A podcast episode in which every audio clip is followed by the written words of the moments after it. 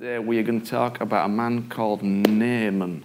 I've been wanting to talk about this for a little while, and then uh, I was uh, wide awake when we were away in Wales last week, about five in the morning, and uh, so I followed an instruction that somebody gave me, which was uh, what to do when that happens, and I did it, and I journaled, which was the instruction, uh, and and then I looked at this passage, and suddenly it all came alive. So I thought, okay, that's good. Let's talk about that. Now, if you've been in this house for a little while, none of these things I'm going to share with you are new, in the sense of neos new. We've been talking about neos and kainos, which are the two uh, Greek words for new. Neos means kind of new in a time sense, the very latest thing. Kainos means new in terms of freshness. So things can be new even though they're old because they come in a new light. Um, so they may not be neos new to you, but I believe as I share them, there will be kainos new to you. There will be a freshness to them, which I think is going to be really important for many of us. So we're going to go through the story and we're going to pick out a few bits out. And there's, yeah, 2 Kings chapter 5 and verse 1. Now Naaman was commander of the army of the king of Aram. He was a great man in the sight of his master and highly regarded, because through him the Lord had given victory to Aram. He was a valiant soldier, but he had leprosy. So, it's a story about a man called Naaman, and we learn a couple of things about him at the beginning of the story. The first thing we learn is that he was a great man in the sight of his master. His master is the king of Aram, uh, the king that he fights for, and his master, the king, thought he was a pretty great guy. And of course, for many people, being seen highly by their master is a really important thing, whoever your master is, whether that be a, a boss at work or whichever else where you see it. Um, and it's not necessarily a bad thing to be seen well by your master. In fact, in terms of working, then I think we should be presenting ourselves well to those who are above us. But there's a different question I want to explore, which is really this whose sight is most important to us? Because in the sight of his master, he was great. But I wonder what he was like in the sight of his soldiers, in the sight of his wife, in the sight of himself. We are seen by many people, and many people take a view of us. Some people even tell us what they think about us, whether we want it or not. But those, but whose view of you takes priority? And who are you most interested in impressing? Because we've got to learn to see ourselves as the Master sees us. The Master, Jesus, of course, sees you as beautiful, amazing, awesome, fabulous, talented, and wonderful, but not because you did it on your own. Romans 12 and verse 3 says this For by the grace given me, I say to every one of you, do not think of yourself more highly than you ought, but rather think of yourself with sober judgment in accordance with the faith God has distributed to each of you. You see, for some people, we go one of two ways. We either think of ourselves much less than the Master thinks of us, or we think ourselves sometimes a little bit more than the Master thinks of us. And Paul says here that we've got to think of ourselves soberly more highly than you are. And as you go on in life, and as you go on in the kingdom, and as you start to help people, and as you start to see change in people's lives, people start to say nice things about you. And you have to understand that they're not really saying it about you, they're saying it about Jesus in you. And so, as you go on and as you help people, you have to learn every day to think more and more soberly of yourself, to know where you came from. Paul says that grace was given to him, and through this grace, he's able to think of himself in a right way, in accordance with the faith that God has given. Everyone's been given grace, and everyone's been given faith. It's by grace that we are saved through faith. So grace came here, and in that grace was a gift of faith, a measure of faith, and that helped you to believe, which all came from God. Not only that, but God's put with you certain abilities, gifts, talents, potential. He's given you a gift set. And as you exercise faith in it, it starts to grow and it comes out. So I know that any gift I have to help people came from Jesus. It's not mine, it don't belong to me. I just got given it as a gift to use on other people's behalf. That's the reality. But you have to keep reminding yourself all the time. So the gifts I have in all sorts of places and all sorts of ways, they are mine, but they were given to me by God to be used how God wants them to be used, when God wants them to be used. But what's amazing is how quickly many people forget that these all come from Jesus. It seems it's incredibly challenging for some people to think soberly of themselves. Time and time again, you see how God blesses, raises people up, does significant things, puts incredible gifts in people by His grace. And then sadly, those people think that somehow, oh, I did it. It's because of me. I'm so gifted and talented, and there's no one else as wonderful as me. Of course, they don't say that. But you see it. And it kind of taints everything that's good. But Paul was saying that grace enabled him to be and do what he was and did. That same grace was helping him think in a sober way. Then there's the other side of the spectrum where people refuse to see themselves as the master sees them. They discount themselves, disagree with his opinion of them, and choose to constantly speak a different story over their life. Instead of using the faith to better it, but then get cocky about it, if you like, they don't use the faith on the inside of them to actually grasp what God says about. But there's a way to use the faith that you've already got to see yourself as the Master Father sees you and then keep humbling it. There is a way to do that, and it's through the grace that Paul talks about. But whether we tend towards thinking we are wonderful or we are more likely to think the opposite and think we're not wonderful, the challenge is to see ourselves in the sight of the Master, in the light of His grace. You are wonderful and awesome because of Him. You have fantastic gifts because of Him. You are where you are because of Him. You are promoted and, and, enabled to do things because of Him. Of course, you used it, but it started with Him and it'll end with Him. And while you keep that in mind, you will have a sober judgment of yourself. Paul, in another letter in the Bible, when he was talking about his ministry and the way in which people spoke of him, said that people around and about measured themselves by themselves. And he said, in doing so, they were making a great mistake. I often see people doing this. We, we look around and we go, right, well, I'm, I'm, I'm doing better than them and them, but I'm not quite there yet. And Paul goes, no, no, that's unwise. To measure ourselves, themselves by themselves is unwise.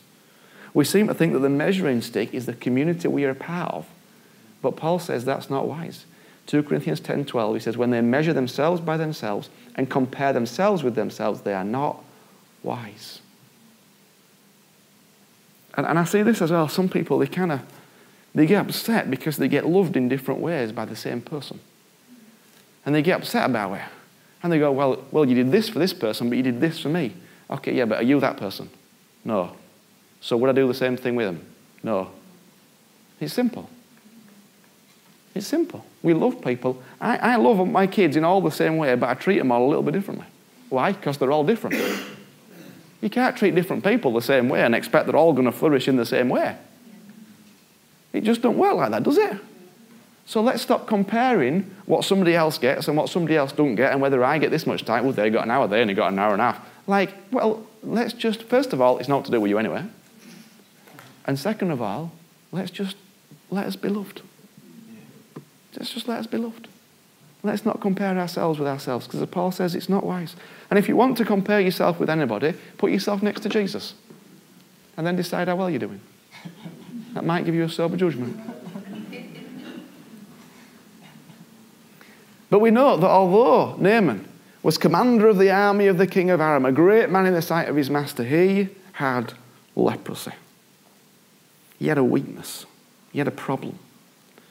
And I've never met anybody who did anything great and wonderful who wasn't just like you and me. Yes, they had great victories. Yes, they had great days. Yes, they'd done incredible things. But there was always something that was their weakness, a place of vulnerability, of suffering, of pain. Naaman was a leper, which means he has a, in the Bible, it's used as a wide ranging term for some sort of skin disease. In the worst case scenario, your skin would literally eat itself, but it was used for a wide ranging kind of skin disease. So it wasn't just a weakness, it was a weakness that had actually been inhabited by illness. And sometimes that's what happens when we don't deal with our weaknesses. Often there can be something internally and if you don't deal with it, it can actually start to weaken your physical frame. But you are a human being, which means you are not good at everything. You are a human being, which means you're not good at everything. It means there are things you cannot do, and that is okay. And you've got to learn to be at peace with that. There are some things you're brilliant at, and some things you're just downright rubbish at. That's okay. It's just okay. What's not okay is to pretend that you're really good at everything when you're not, because then you look like a wally. You just do. So why bother? But we have to deal with our weaknesses. We have to bring them in the light, confess them, get them out there, identify them, want to do something about it. Once that happens and it's in the light, the enemy can't use it anyway. But if it remains hidden and secret and you pretend it's not there, he just steals your strength away, like his leprosy. But you have to know, okay, yeah, I'm, I'm great in the sight of my master, but am I good at this? Not really. Okay, well, I should, probably should find somebody who's better at it than me and get them to do it then. Because somebody somewhere is good at it. You've just got to find them and have the humility to release them. So the story moves on. Now, bands of raiders from Aram had gone out and had taken captive a young girl from Israel, and she served Naaman's wife. She said to her mistress, If only my master would see the prophet who's in Samaria, he would cure him of his leprosy. Naaman went to his master and told him what the girl from Israel had said. By all means, go, the king of Aram replied. I will send a letter to the king of Israel. We have to start to understand that God uses anyone everywhere. This is a servant girl who had been an Israelite, taken captive by foreign warriors, made to serve on a foreign woman. But in that place, she understood the need to serve, and at a service gave her a voice into their household. She was listened to. That meant she must have served pretty well. Imagine if she'd not served well. Imagine if she'd taken the hump. Oh, I'm, I'm, a, I'm a servant girl. I'm not going to do anything. I'm just going to sit here and be upset because I'm a servant girl. No, she served. She was like, I'm here and I'm going to serve. Even though she was in a foreign land with nobody around her, she chose to serve, which gave her a voice, which brought healing to somebody else. See, there's always someone behind every story. There's always someone who God uses a, a hidden hero, a deliverer, somebody who keeps a low profile and a humble heart. But listen, that could be you. That could be you.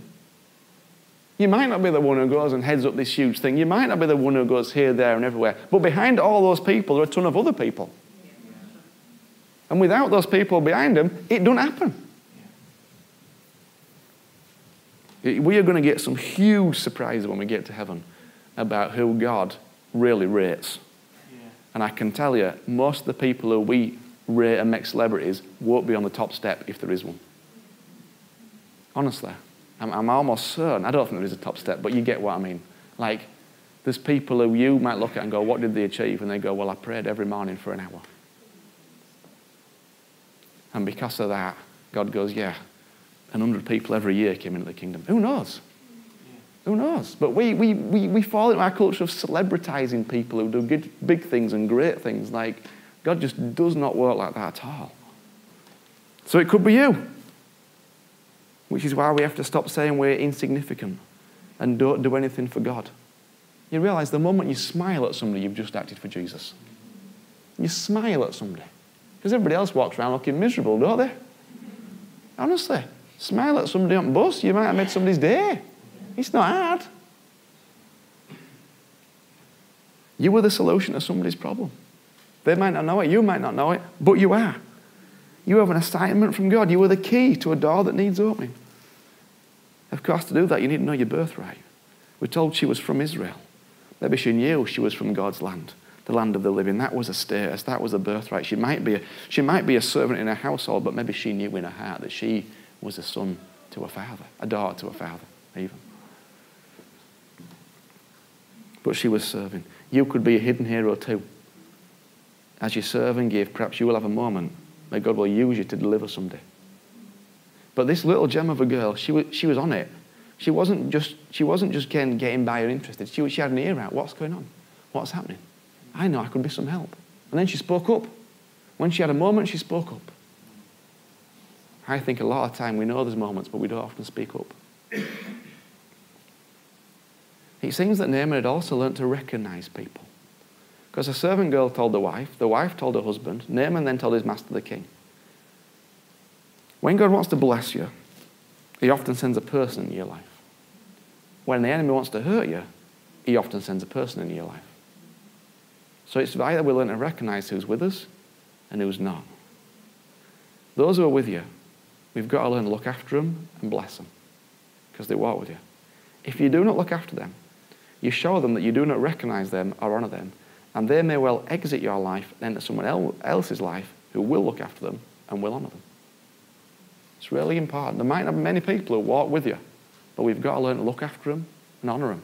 Let them know It's not hard to just say thank you. It's not hard to send a card or a bunch of flowers or a gift voucher or offer around. It's not hard to do those things.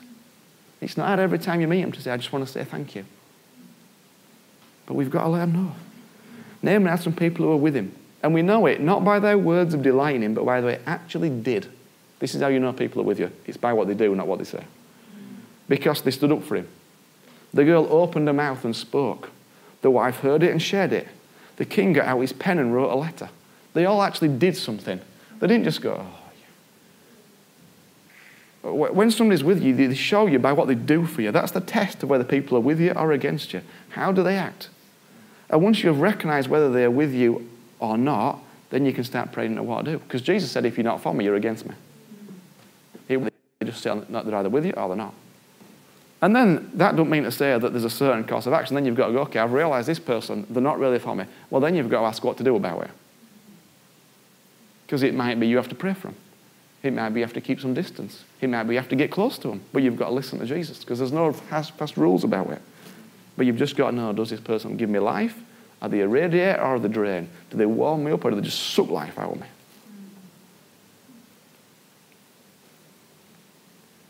So Naaman left, taking with him 10 talents of silver, 6,000 shekels of gold, and 10 sets of clothing. Naaman understood that to get something, you had to give something. He did not expect everything for nothing. Because loads of Christians have believed this lie that says God did everything for nothing and we should do the same. They expect everything's free. But although God gave freely all that He is and has, it cost a great deal. It cost Him His Son. That's how much you're worth. You're worth His Son. Nothing is free. Everybody costs somebody something. There's no such thing as anything free because somebody's paid somewhere. That's the reality. Nothing's free. Somebody's paid a price. And of course, to receive what Jesus has done for you, you don't need to pay anything. And yet, to get what he has for you, it will cost you something. Because to get something from Jesus, you have to give something up. Naaman came with the right attitude. He didn't think he should just have it for nothing. He didn't presume that it would be free. He was ready to pay something for what he's going to receive. And in the end, Elisha, if you read the story through, says, No, it's okay, I don't, I don't want anything. Which is Elisha's right. It's Elisha's right to go, No, it's okay, I don't want anything. It's not Naaman's right to decide whether he's going to offer him something or not. It's Elisha's right to go, no, thank you. It was not the right of Naaman to give him nothing. It was the right of Naaman to want to give. But what's interesting is what it will cost. Because as you read in the story, as we will do, Naaman is prepared to give financially, but he isn't prepared for it to cost him other things like his pride, his reputation, and his dignity. Because of his reputation in the army and the high regard the king held of him, I'm guessing money wasn't really an issue for him. He probably had lots of it. So the price he was for him to put on, what is it, 10 talents of silver, it's probably like you getting 20 quid out of your pocket. All right? Or, or a fiver out of your pocket. It's not a huge cost to you.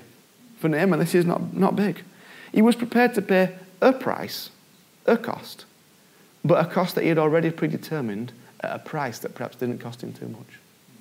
He'd got a price in his mind. I'm, I'm, it's okay. I, I know it won't be free, but I'm prepared to give all this money because that doesn't really mean much to me. But as you see in the story, he gets asked to give up his dignity and his pride. And he don't want to pay that price. See, it's not about paying a price, it's which price are we going to pay? What cost are we willing to give up? Because to be healed, to receive something from Jesus will always cost, and often in a way that perhaps we are not initially prepared to pay. For Naaman, the cost would be his pride and his dignity. And I've seen this many times people who declare they're prepared to pay anything to get something from Jesus, to get a breakthrough, to see a miracle, but there are nearly always conditions on it. For many people, many, many people, it's about what it looks like. In fact, I would say the vast majority of people are more concerned about how they are seen by others than they are with being healed. That's the reality. For, for many, many people, the more concerned, well, you want me to come out to the front? Well, everybody's going to see me and I don't know what's going to happen. Well, that's a price you're not prepared to pay. That's the reality. That's the reality. You go, well, I, I will be healed, but it's got to be in my house when nobody's looking in a way that, okay, well, that's the limits you're putting on them. That's the price and the cost. I know because I've done it, I've been there. And I understand it all. And that's okay, by the way. That's okay. Just know that that's the reality. Just be honest about the reality. Don't tell me you're prepared for Jesus to do anything if you're actually not. You've just got to be real about it. Just be true about it. This was Naaman's issue. His pride, as we'll see in a minute, was initially greater than his desire to be well. But to birth something new costs. And every birth is different. Some are long and arduous, others are very quick and cause less pain, though they are still painful. No mother can control the nature of a birth, but they choose to go through it to receive a child. You know when you get pregnant that it's going to be painful.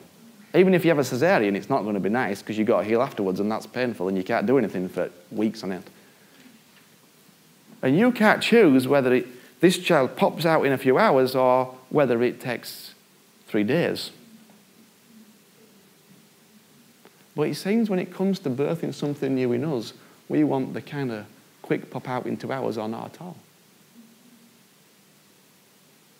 But if you want God to birth something new in you, if you want to see new birth, maybe you've got to give up the way that birth's going to happen. Maybe you've got to be prepared for it to happen how He wants it to happen.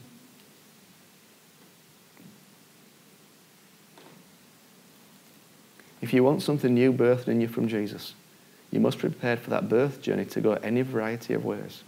And if you're not prepared for yet, that yet, that's okay. That's okay. Lots of people go, I'm not, I'm not ready for a baby yet. I'm not in this place. That's okay, that's fine. I'm not ready to give birth yet. That's okay. That, nobody, nobody berates people because they're not in a place to start a family yet, do they? Nobody gets up. Like, that's, that's great. Better to do that than have a child that you're not really ready for and don't really want. Like, it, mentally, I mean, like, that's okay. But just know that's where you are. I have asked a number of times for various breakthroughs, and each has cost me something greater and cost me a price I've never paid before. But each time I got it. And that's not just because Jesus is mean to me and doesn't want to give it to me, it's because to receive means we must move in faith. I, remember one time, it was just after my first wife, Anja, died, and I felt like God said, If you want Adam, you can be healed in 50 days of the majority of the grief. And I went, Okay, I want that. But part of it, and, and that was that meant giving over anywhere, it meant crying in tears in everywhere. It didn't just happen in my bedroom at night when I'm on my own. It, grief can hit you at all these different points. So I didn't go, well, Lord, as long as it's not in Asda, or as long as. I just went, no, I want to be healed, man. I don't care where. I'll be, I'll be a snotty mess. I don't care. But most of us do care whether we're a snotty mess. I remember another time, really, uh, just some deep pain from a long way back, and taught many times, and I'd kind of hidden it right down with Paul and Faye, and and I remember one time, like on the floor, middle of a Sunday morning meeting, crying my eyes out, snot everywhere, howling, absolutely howling. But you, I got off the floor, it had totally gone. Because I was marveled about being healed in my dignity. I don't care. I want to be well. No, but I really, really don't care. But most of you, oh yeah, but oh, it's on video as well. Anybody could be watching. Yeah, they could. They could.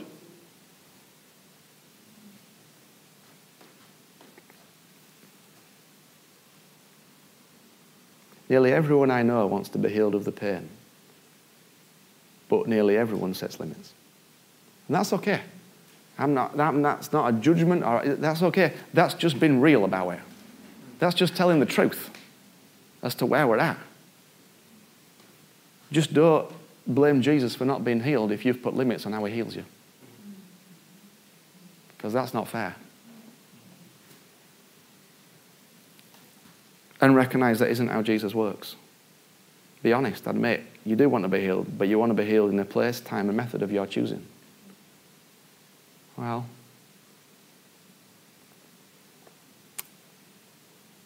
two Kings, chapter 5, verse 9. So Naaman went with his horses and chariots and stopped at the door of Elisha's house. Elisha sent a messenger to say to him, Go wash yourself seven times in the Jordan, and your flesh will be restored and you'll be cleansed. But Naaman went away angry and said, I thought he would surely come out to me and stand and call on the name of the Lord his God, to wave his hand over the spot and cure me of my leprosy. And at Abana and far, the rivers of Damascus, and I have no idea, so that the rivers of Damascus better than all the waters of Israel. Couldn't I wash in them and be cleansed? So he turned and went off in a rage. He wanted to be healed his way. He wanted to do it how he wanted it to happen. It was a simple instruction, but his predetermined thoughts were getting in the way. He wanted his healing to come his way. There are very few people who like instruction. Nearly everyone wants God to personally come and give them an answer, or if not God, the man or woman who most represents God to them. Elisha sends a messenger. It's like you organising a meeting with Paul, and Paul sends somebody else in his place. He says, Oh, just tell him this. And they give you one line, and they say, That's it. That's what happens. What do you do? Most of you'd get upset. And very few of you would go and do instantly what the person told you to do. The truth is that the instruction you follow or don't determines the future you create. And most instruction, certainly in this house, comes as a suggestion. If I'm talking and sharing people, I, I very rarely go, this is what you've got to do. I generally go, well, why do you this? Have you thought about this? Why don't you try that? But if you're listening, it can be an instruction. Some of you have sat in discipleship groups, and, and not the person who's leading it, but somebody else has just said, Well, well have you thought about this? And you've gone, oh, They don't know what they're talking about. Well, maybe just maybe that was a hidden hero right there for you in your life. But because you didn't like who said it or how they said it, or you don't like them because you've got some ridiculous beef with them, then you, you well, they can, I tell you, it's more likely God to use them than anybody else just to prod you and just to teach you. I listen more carefully to those people that I struggle to get on with than I do the ones that love me most. Because I know God's more likely to say it through them. If you do not follow an instruction, you will not move forward.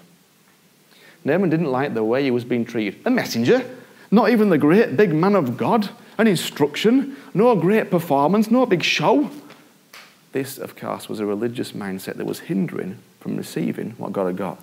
There he was, the threshold of a whole new life dimension. Access had been granted, healing was ready, God had already done it. All he had to do was to walk into the instruction and do the simple thing that had been told, which was walk to the river, get in, get out seven times. That was it, that's all he had to do.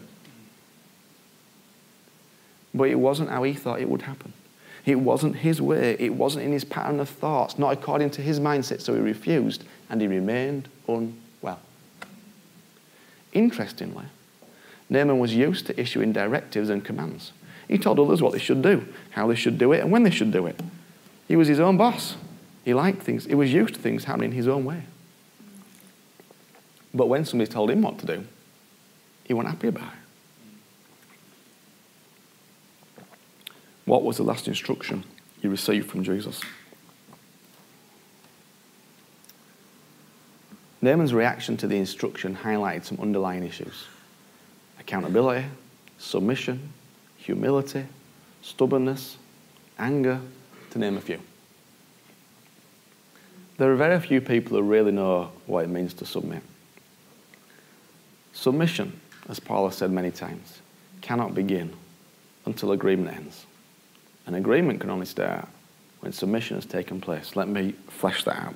Submission is not finding logical agreement about a certain something.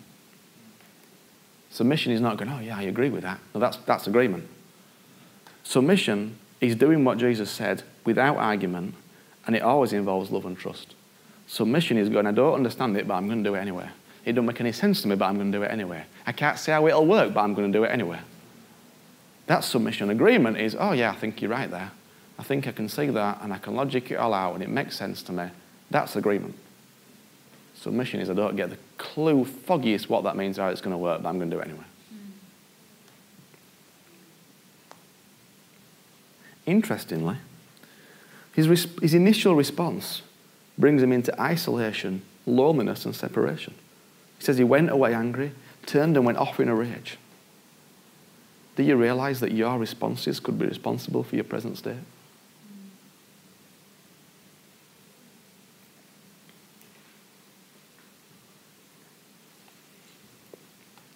We must learn to recognize our deliverer. When you have a need, God sends a person. When you have a problem, God sends a person. When you have a dilemma, God sends a person. Nearly all the time, God sends people because He chooses to work in partnership with you and with me. So we have to learn to recognize those around us, those He's sent to us, those who can help you and release you in a whole new dimension. I believe that we all already have the right people around us if we'll just actually listen to everybody God puts in our way and take time to listen, which means being in places where people can talk to you. Because if you ain't there, you can't listen.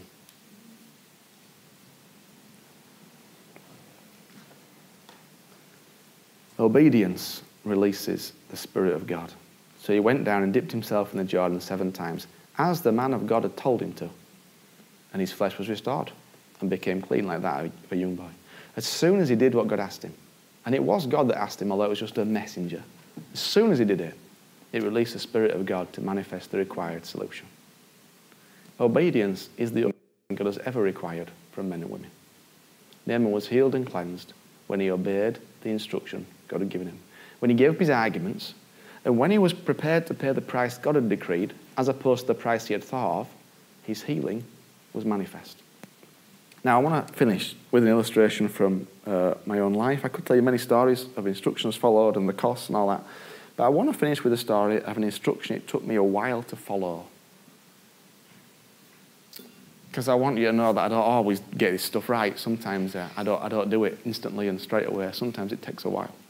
And this was an instruction that Paul gave a little while ago, and it was to put up the journey of Little Daisies, uh, which is a business we have downstairs, on a, on a wall downstairs. So it was to, he said, I just think you should put up like, you know, pictures of it being transformed and, and write about the journey. And we, I kind of went, okay. And he said, it, it'll do something. And I went, what's that going to do? In my head, I, I just went, I'm going to stick some pictures on a wall, and that's going to bring a breakthrough. Like, I didn't, I couldn't find agreement. Neither did I submit, either. Badly. Because it just, because I couldn't see the value in it, and because I didn't just submit to it like an idiot, because I couldn't see the value in it, it never got to the top of the to-do list because there's a million and one things to do, and there's people, and we're trying to run the business and all that, and it's like, I've got to find some stock and some staff and somebody to work this party and do a rota, and I ain't got time to put some pictures on a wall. That's what I thought about it. But in short, I just was disobedient. That's what I was. So then, rewind to May, we're in Paraguay. I'm, I'm, talking to Robert and Cynthia, and I'm talking about instruction and following it. And, and I'm reminded in the back of my mind that there's this thing. Paul sat next to me. I'm reminded in my mind there's this thing that I hadn't done. And I, when I'm, I'm reminded, even as I'm telling you, that I've, I've not done this thing. And it was about six months ago. Immediately, Paul went, More like nine, son. That's all he said. And I love him for it. I love him for it. Because he pulled me up on it. Why? Because he knows, for whatever reason, it's going to release something somehow, somewhere. So he didn't just let me get away with it in front of them. He, he, he just said it right in front of everybody. There's Robert and Cynthia and somebody else, whoever else came with us was there. But he like, he loved me enough to just go, yeah, you still haven't done it. And I know, I've remembered. Probably longer than nine months. You've probably been gracious. But anyways. So I went, okay, I know, I'm, I'm sorry. All right, I'll sort that out. So then I went, okay. So in the car on the journey home, we got to the airport. I said, Paul, I got my phone. I said, Paul, tell me everything about this thing. Tell me what you've seen, what I'm meant to do, how I'm meant to do it. Just give me everything. I want to record it. I want to tell Faye about it. We're going to do it. And I did, and it's recorded, and uh, Matt's in the middle of making it all looking beautiful. Are you? In a few weeks' time, it'll be on the wall.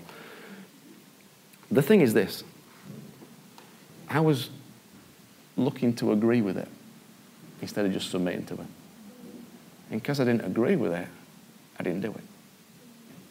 But really, if I'd have just submitted to it and got on with it, instead of being a wally and trying to find agreement in it, I, I don't know what it's going to release. I don't know what's going to happen. I don't know what that means. I just know that Jesus gave me an instruction through somebody that loves me, and I should have just gone and done it.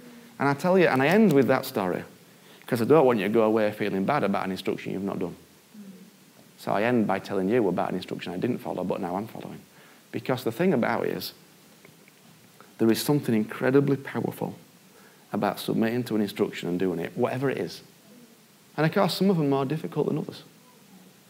But I have seen in these last few months, when people have heard an instruction that for them was hugely difficult, it literally was life transforming. And you, you, there was no agreement in it at all. It was like, what, I'm going to do that, and that's going to release that. Nobody in their right mind would suggest that that was a thing to do, but there was instruction. So I want to encourage you. Because there is there is healing, there is life, there is every good thing available.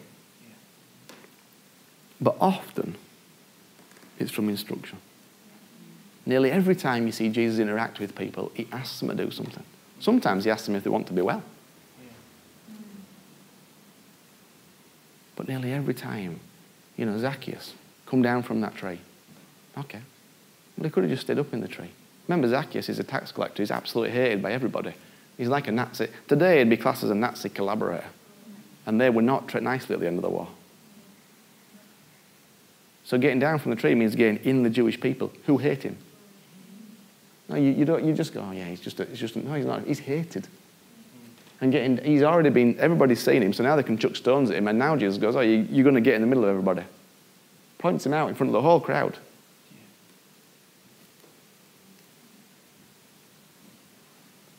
I mean, it's amazing if you think about that, you know, because he had Matthew with him as a disciple who were also a tax collector. Jesus is much more concerned about bringing life than he's about what we think is our dignity. Imagine how Matthew got treated everywhere he walked. Imagine how the other disciples got treated for hanging out with Matthew. But shall we pray? Let's pray. Father, I want to thank you for your wonderful word. And I want to thank you for your incredible desire to heal and to restore and to bring life and to give us every good thing, Lord. And we don't always understand the hows otherwise, but Father, we are, I am asking, Lord, that you would remind us, each and every one of us, Lord, if there is some instruction, Lord, that you have given us, perhaps through somebody, that you would remind us, Father, and that we would move with the grace and faith that you have already put in our hearts, we would move towards it. And I thank you, Father. I know that when we act on those things, somehow the Spirit of God just turns up and incredible things happen. So, Father, I am asking that out of the grace and faith we already hold, that we would, Father, move forward on that which you've said to us. And, Father, I just say, Lord, that the enemy won't put guilt on us or all that sort of nonsense, Father. This is not about that at all. This is about us getting into life. This is about being reminded of how we get into life and what we do to get into life because you want us into life, Jesus. Thank you, Father. We love you, Lord. Amen.